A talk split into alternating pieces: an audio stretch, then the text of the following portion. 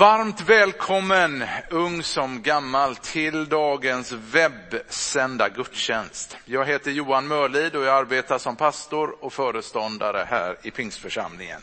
Jag brukar säga att vi är åtskilda men på samma gång är vi djupt förenade i Kristus Jesus genom tron.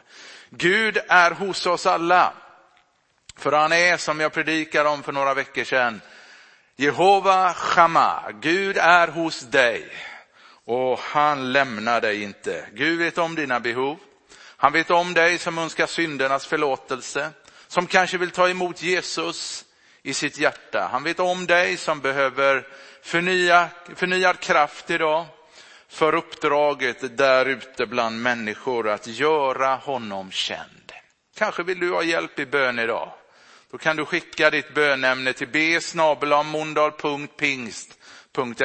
och vi läser bara upp ditt bönämne och inte vem du är som har skickat in ditt bönämne. I dagens gudstjänst så kommer du att få lyssna till Alejandro Gallardo och jag tänker, vem kan inte presentera sig själv bättre än just namne? Så Alex, Alejandro, välkommen fram. Vem är du, jag Alex? Är, jag är Alejandro Gallardo. Jag heter Göran också. Göran också? Mm. Ja. Det gör han. Eller hur? Ja. Jajamän. Vad gör du för något då, Göran? Jag är pastor, eller officer som man säger då, i Frälsningsarmén. Mm. Och jag ansvarar för Frälsis här i Mölndal, men också i Haga. Då. Just det. Mm. Och jag har varit här flera gånger. Just det. Och du har varit i eh, den här kåren i sex år, förstår jag? Ja. Ja. Till sommaren är det sex år. Just det. Och det verkar som att det är någonting på gång. Har jag ja, hört? det stämmer. Du och Jenny tänker att göra något? Eller? Ja, det är så. Ja. Frälsningsarmén har ju ett system där de pratar med sina officerare och ibland har Frälsningsarmén behov någon annanstans i landet och nu har det blivit så för oss. Mm. Så min hustru hon ska jobba som nationell ungdomssekreterare och eh, det betyder att hon kommer ansvara för allt barn och ungdomsarbete i Sverige. Då. Mm. Så hon kommer ha Stockholm som arbetsplats och och eh, då undrar man om jag kan ta ansvaret för Frälsningsarmén i Västerås. Så där ska jag bli ledare för arbetet. Västerås ligger ju oss pingstvänner varmt om hjärtat ja, vad roligt. vi har vår hövding där. Är det så? Eller hur? Så är det. Ja, nej, ska jag det, skicka en hälsning eller? Det tycker jag absolut ja. du ska göra. Ja, du gör. Ja. ja. Västerås kommer att bli mycket rikare. Du, du har en vän med dig här, eller ja. hur?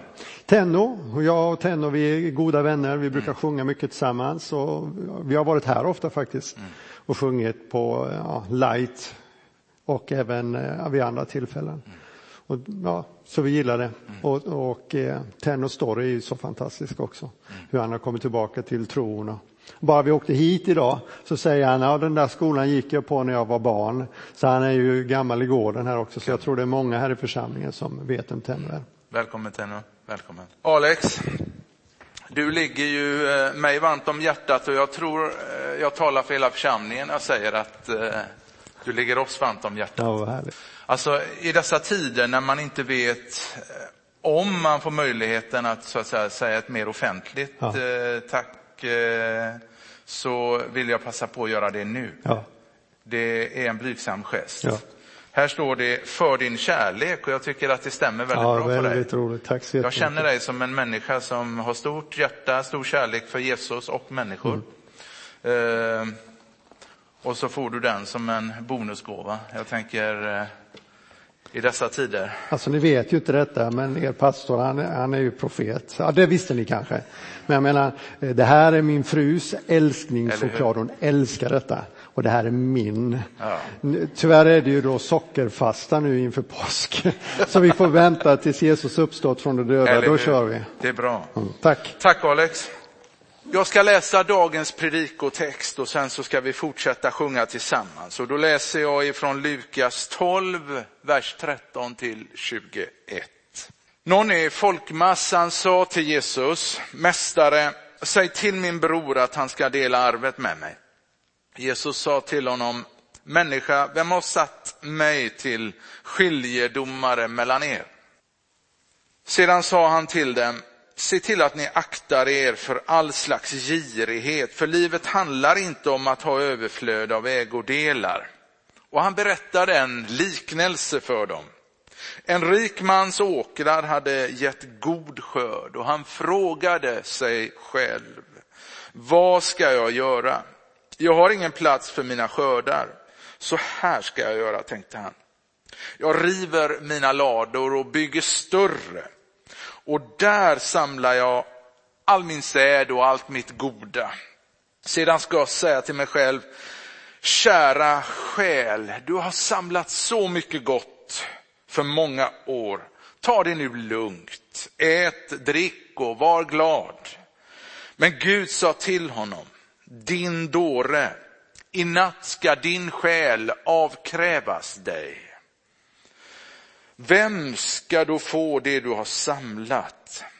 Så går det för den som samlar skatter åt sig själv, men inte är rik inför Gud. Låt oss be. Himmelske Gud, vi tackar dig för din allsmakt. Vi lägger i denna stund våra liv i dina händer. Herre, vi ber om förlåtelse att vi ofta glömmer att tacka dig för sådant som vi tar för givet, Herre. Vi tackar dig för det dagliga brödet, både det som vi har fått äta idag, Herre, och det dagliga brödet som vi har fått läst här, Herre. Ditt ord, Herre. Människan lever inte allenast utav bröd, utan utav allt som utgår ifrån Guds mun. Och Herre, på detta ställer vi oss idag. Herre, det kan göra ont i oss, men Herre, vi vet att allt det som du har skrivit, Herre, det är för vårt bästa, Herre. Du är en god Gud, Herre, och detta påminner vi oss om idag, Herre. Himmelske Fader, välsigna Alejandro och Teno idag, Herre, våra gäster. Välsigna lovsångsteamet och våra tekniker, Herre. Vi tackar dig Gud för att vi tillsammans ska få lyfta ditt namn högt. Amen. Som ni hörde förut, jag heter Alejandro Göran Gallardo och eh, det är mina föräldrars fel, brukar jag säga. Och det stämmer. Eh, jag är ansvarig för frälsningsarbete här i Mölndal och i Haga. I vår kår i, eh, så jobbar vi just nu med ett material som heter Generöst liv. Och det här materialet går ut på att vi vill bli lik Jesus, vi vill bli mer lik honom. Och i vår strävan att bli mer lik honom, då behöver vi lära känna honom och förstå vem han är och vad det är han vill att vi ska efterlikna honom i. Den här bibeltexten vi nu har fått lyssna till är ju väldigt speciell. Jag tror att, jag har nog aldrig predikat utifrån den här texten förut. Och nu när vi har den i vår egen kår så har vi spelat in den en gång och nu ska jag predika den här också. Så det är faktiskt andra gången jag predikar över den här texten nu. Jag gillar Jesus för han är väldigt eh, radikal och som vi smålänningar då skulle säga, han är, han är lite tyken till och med. Och för er som inte vet vad ordet tyken är så är det lite så här att man är nästan lite smått elak i sitt uttalande om en annan person. Och jag tänkte att vi ska titta på texten och jag kommer läsa de här verserna igen och, och, och dela lite kommentarer och tankar. Och så får vi se var vi landar då. Det står så här i första versen då från vers 13 i Lukas 12 kapitel. Någon i folkmassan sa till honom, alltså är det en folkmassa och någon höjer rösten och säger Mästare, säg till min bror att han ska dela arvet med mig. Jag tänker att han måste ha höjt rösten för att det var nog mycket folk där och han ville höras. Och det här är ju tecken på en konflikt mellan den här mannen och hans bror och det har med ett arv att göra. Och i vårt samhälle idag så är det fullt av konflikter, eller hur? Vi läser om det i tidningar, vi hör om det i massmedia och ni som lyssnar och ni som är här inne, ni har säkert varit med om de här konflikterna på ett eller annat sätt i era familjer. Tänk bara när du med småbarn ska få dem att klä på sig innan du ska till dagis. Normal konflikt. Eller när du ska övertyga din tonåring om att den inte får ha de där kläderna på sig normal konflikt. Eller när du och din fru eller din man inte är överens om någonting, ja, konflikt. Arbetsplatsen, konflikter. I församlingen, konflikter. Vi har dem överallt. Var vi än vänder oss så finns det konflikter. Så det är inte alls konstigt med konflikter, det är någonting vi umgås med dagligen. Det som är lite intressant ändå med den här texten, det är vem är den här mannen som höjer rösten och säger åt Jesus nästan en befallning. Nu måste du hjälpa mig med min bror, han vill inte ge mig arvet. Och då kommer Jesus svar och jag tycker den är tyken, den är det. Människa, vem har satt mig till skiljedomare mellan er? Vilket svar! Och jag gillar hans svar. Det är nästan som att han säger, Amen lös det där själva. Vad har jag med er att göra? Jag är inte intresserad av din konflikt. Det är ju min tolkning såklart. Men jag undrar vad Jesus hade i botten när han säger det här. Vad människa, vem har sagt mig till skiljedomare mellan er? Man kan ju tycka att det här är faktiskt en, en viktig konflikt, eller hur? Här är ju familjemedlemmar som inte kommer överens om. Och hade du och jag hamnat i en sån konflikt, är inte det här ett typiskt bönämne? Är det inte då vi börjar ropa till Gud, Gud hjälp oss i den här situationen? Det är väl ingen konstig fråga, eller? Jag hade vänt mig till Gud. Herre, hjälp mig med min bror. Herre, hjälp mig med min syster. Och det är väl vid sådana här tillfällen vi ska vända oss till Gud. Och ändå så säger Jesus, vem har satt mig till skiljedomare mellan er? Detta uttalande från Jesus kanske ger oss en aning om vem den här mannen är. Som befaller, jag nästan säger till Jesus att han ska hjälpa honom med brodern och med arvet. Vi vet att på den här tiden så var kläder ett sätt att visa eh, status helt enkelt. Man kunde se på kläder var man kom ifrån, man hörde det på dialekter och eh, det var väldigt viktigt att eh, markera på något sätt och kläder kunde vara det ett sätt att markera vad man var för människa och vilken status man hade i samhället. Kanske var personen som bad Jesus om hjälp välbärgad och inte alls i behov av arvet egentligen. Vi vet faktiskt inte.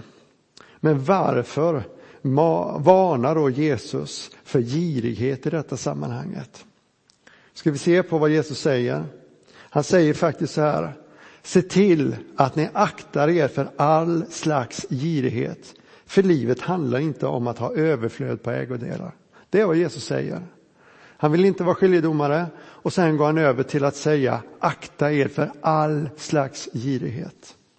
Så i mötet med den här mannen så är det någonting han ser i honom, det är någonting som sker där som gör att Jesus tar upp den här tråden och börjar prata om girighet. Rätt jobbigt för den här mannen egentligen, eller hur? Tänk dig att du kommer till Jesus med ett problem och säger att jag har problem med min brorsa, han vill inte ge mig sin del av arvet. Och Jesus säger till er, du, det är inte mitt ansvar, jag har inte med det att göra.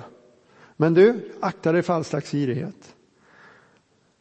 Jesus, säger han till den här rike mannen, du är girig? Är det det han gör? Skulle man inte kunna tolka det så? Varför pratar du om girighet när jag tar upp ett stort och svårt problem i mitt liv? Säger du att jag är girig? Det är väl inte konstigt om man skulle reagera så? Jag tror det är bra att vi tänker till och tittar på texterna och försöker förstå vad är det som händer i texten. Jesus lyfter ämnet girighet istället för att lösa en konflikt. Jag kollade i Wikipedia vad girighet betyder och jag ska läsa innantill från, eh, från Wikipedia. Girighet innebär ett överdrivet begär av att samla ägodelar förenat med överdriven sparsamhet. Jag har bott länge i Småland så jag tycker ju sparsamhet är ett positivt ord. Men här står det överdriven sparsamhet, vinningslystnad eller snikenhet. Girighet är enligt katolsk kristendom en av de sju dödssynderna. Och nu ska vi byta religion. Inom buddhismen anses att girighet bygger på att man felaktigt associerar materiella tillgångar med lycka. Felet är att man inte minst långsiktigt överdriver de positiva effekterna av en viss ägodel. Det står så här i första Timoteus brev 6. Ett girighet är roten till allt ont. Sen står det, girighet bör inte blandas ihop med sparsamhet. En kreativ person kan exempelvis tillverka egna julklappar och fynda på rea, medan en girig person kan undvika att handla julklappar överhuvudtaget. En girig person tänjer gärna orealistiskt mycket på gränserna och får oftast ett dåligt rykte för sin snickenhet bland sina anhöriga. Wikipedia. Jag tyckte det var så roligt. Fanns det något med den här mannen som gjorde att Jesus lyfte temat girighet? Fanns det någonting där som gjorde att han säger akta er för all slags girighet, för livet handlar inte om att ha överflöd av ägodelar. Jag skulle bara vilja titta lite på hur Jesus arbetade vid den här tiden. Vi vet att Jesus hade tolv eh, lärjungar som sen blev apostlar som var hans närmaste och utöver dem så var det ett helt gäng människor som vandrade med Jesus från samhälle till samhälle i det dåvarande Israel. Vi vet också att Jesus fick rika eh, anhängare som försåg Jesus och hans lärjungar med det de behövde. Det kan vi se om vi studerar eh, evangelierna. Vi vet också att de samlade in pengar för de hade en egen kassör, Judas var kassör och hade hand om pengarna.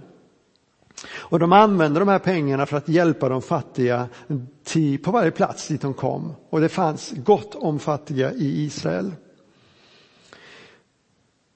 Och det är inte så konstigt om man tänker på samhällets uppbyggnad. Blev du då sjuk i den här smittan som heter spetälska, lepra-sjukdomen, så var den väldigt farlig och eh, man blev isolerad och utkastad ur samhället. Man fick inte vara en del av samhället och då är det svårt att försörja sig.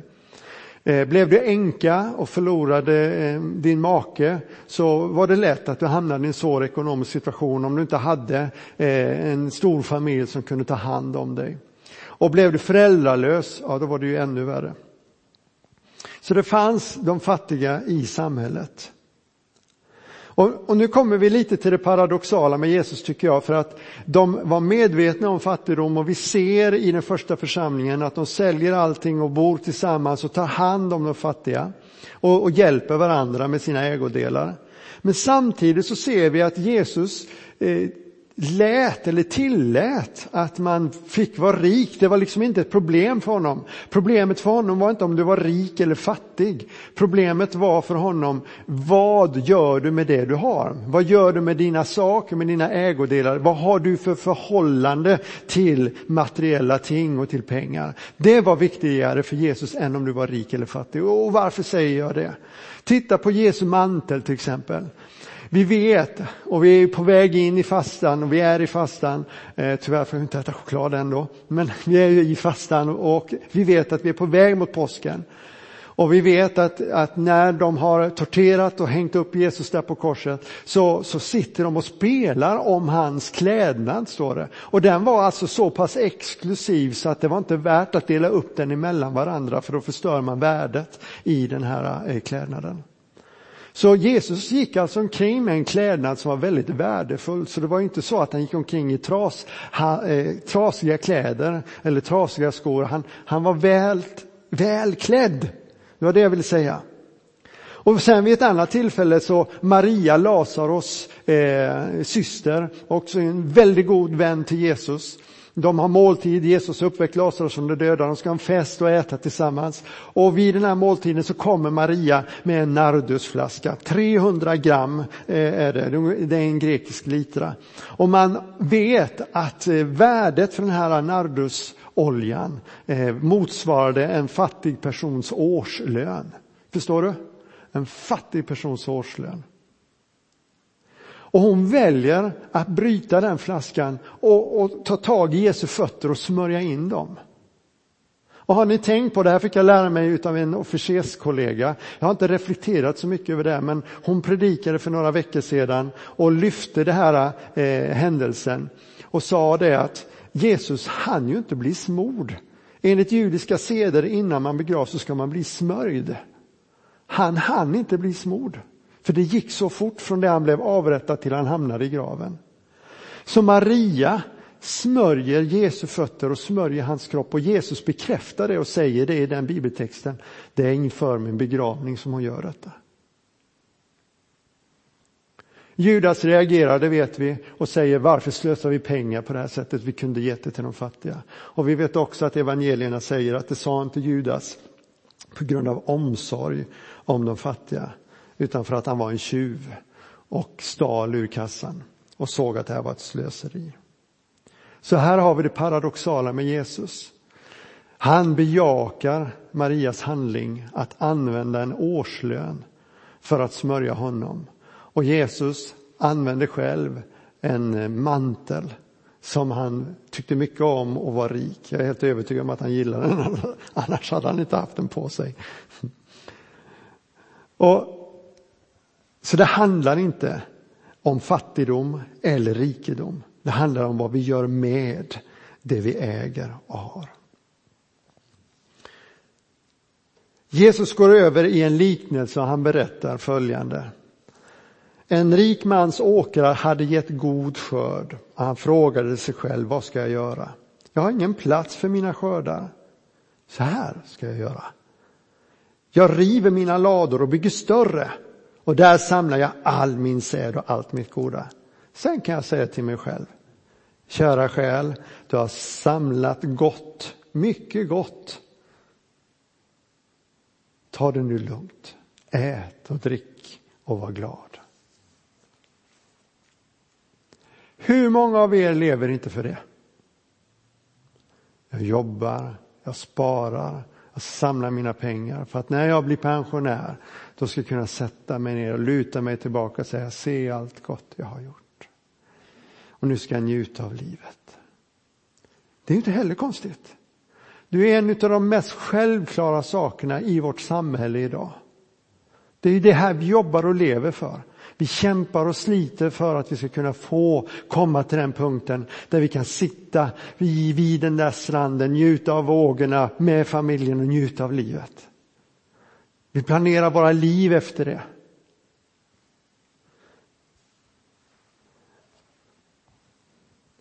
Men för Jesus blir det här en liknelse och den här liknelsen han tar upp ifrågasätter någonting med den här bilden. Och han säger, vi måste akta oss för all slags girighet. Och vi kan sitta i vår stol ibland och luta oss tillbaka och titta på alla giriga människor som finns runt omkring oss. Och vi kan börja döma och se efter var finns de giriga människorna. Tänk att han tjänar så mycket, tänk att hon tjänar så mycket. Tänk att de har det så bra och de har det så fattigt och de har det så dåligt. Och vi börjar liksom värdera och placera människor i fack. Och vi är så duktiga på det. Och vi vet hur vi själva har det. Jag som officer i Frälsningsarmén, jag har inte världens bästa lön, jag erkänner. Och jag får kämpa med den frågan. Jag har så stort ansvar, jag jobbar med så många olika grejer och jag tjänar så lite. Jag ansvarar, har nästan ansvar som ett företagsledare har och jag vet, jag har vänner som är företagsledare, jag ser vad de tjänar och så vet jag hur jag tjänar. Jag måste jobba med min egen girighet. Jag måste fundera på varför reagerar jag på de sakerna? Vad är det i mig som händer när jag ser att andra har det bättre än jag och varför reagerar jag? Gud säger till honom i liknelsen, din dåre, i natt ska din själ avkrävas, avkrävas dig.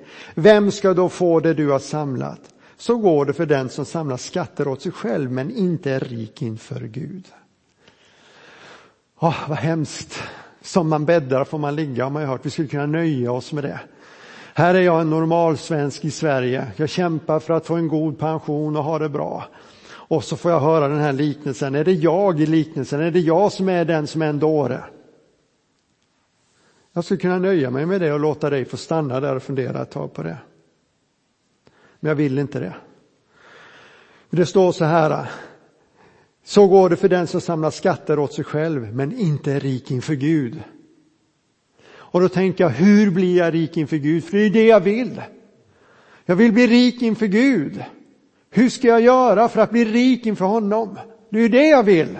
Jag vill inte att girighet ska få tag i mitt hjärta så att jag håller tillbaka när jag har möjlighet att vara generös. Jag vill inte att girighet ska få tag i mitt hjärta så att jag blir bitter mot andra människor och ser deras framgång. Jag vill vara fri från girighet, för girighet är roten till allt ont. Hur kan jag bli fri från det materiella, pengar och saker runt omkring mig? Vad är det för saker i mitt liv som betyder så mycket för mig så att jag inte är villig att göra mig fri ifrån det? Ni hörde att jag ska flytta till Västerås och när man flyttar så är man inne i en process där man måste gå igenom sin lägenhet. Vad ska jag ta med mig? Vad ska jag inte ta med mig? Och då får man börja röja.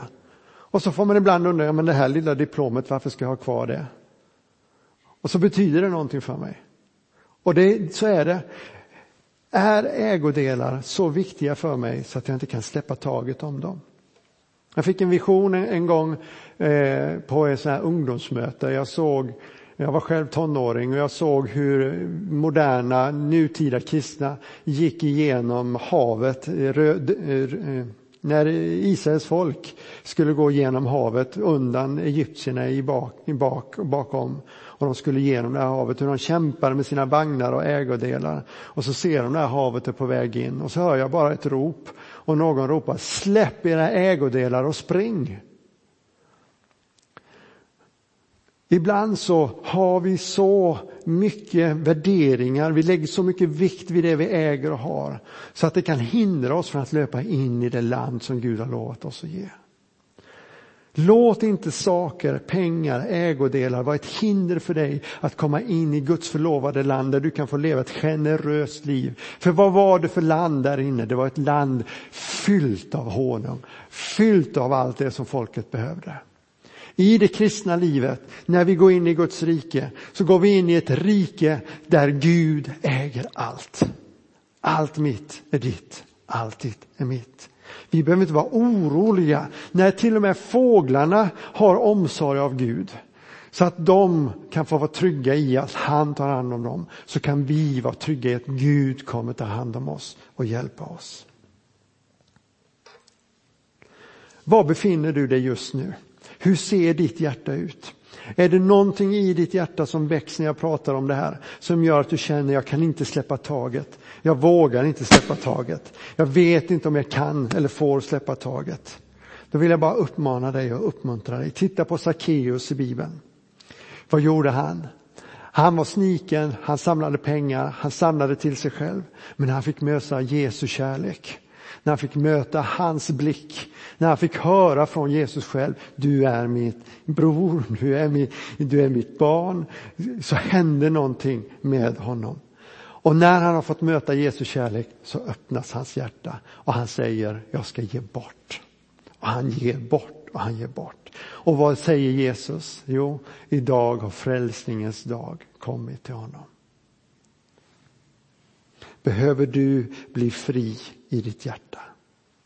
behöver du som Sackeus möta hans kärlek. För i mötet med hans kärlek då händer någonting. Då förlorar det materiella greppet om våra liv. Och vi får vara generösa så som han är generös mot oss. Fader, jag tackar dig för ditt ord. Och jag tackar dig för eh, att du sände din son för att ge oss liv. Och tack för att det finns liv i namnet Jesus. Hjälp oss att bli fria från girighet. Om det finns en liten uns av girighet i våra hjärtan, peka på det Herre, så att vi kan få ge det till dig och bli fria idag. Att bli lik Jesus, det är min längtan. Vi vill bli lik dig Jesus. Halleluja, jag tackar Herre för att det inte har med rikedom eller fattigdom att göra. Utan det har med att bli fri från girighet. Tack Herre för att du hör min bön. Amen. Jag ska be Tenno komma upp och så ska vi sjunga en, en lovsång. Och jag vill bara så här innan jag sjunger sången säga att för mig är det jätteviktigt att poängtera att det här har inte med rikedom och fattigdom att göra. Jag har mött människor som är så välbärgade men jag har också mött välbärgade människor som är otroligt rika. Och de ger och de ger och ger och förändrar människors liv. De är så otroligt generösa. Jag har inte mött sån generositet. Och sen har jag mött människor som inte har nått och som är otroligt generösa. Och de ger och de ger och de ger. Och jag har mött rika människor som är så snikna, de är inte villiga att ge någonting. Och jag har mött fattiga människor som är otroligt giriga. De bara ska ha och ha och ha och ha. Så det har inte med status att göra, det har med hjärtat att göra. Det har, inte med, det har med hjärtat att göra. Och jag vill uppmana dig än en gång, skanna ditt hjärta. Värdera ditt hjärta. Fundera på hur ditt hjärta mår. Vänd dig inåt och spegla dig i Jesu liv. Amen. så vill jag också be Herrens välsignelse över oss alla. Herren välsigne dig och bevare dig. Herren låter sitt ansikte lysa över dig och vara dig nådig. Herren vänder sitt ansikte till dig och ger dig av sin frid. I Faderns och i Sonens och i den helige Andens namn. Amen. Gå i frid och tjäna Herren med glädje. Tack för idag.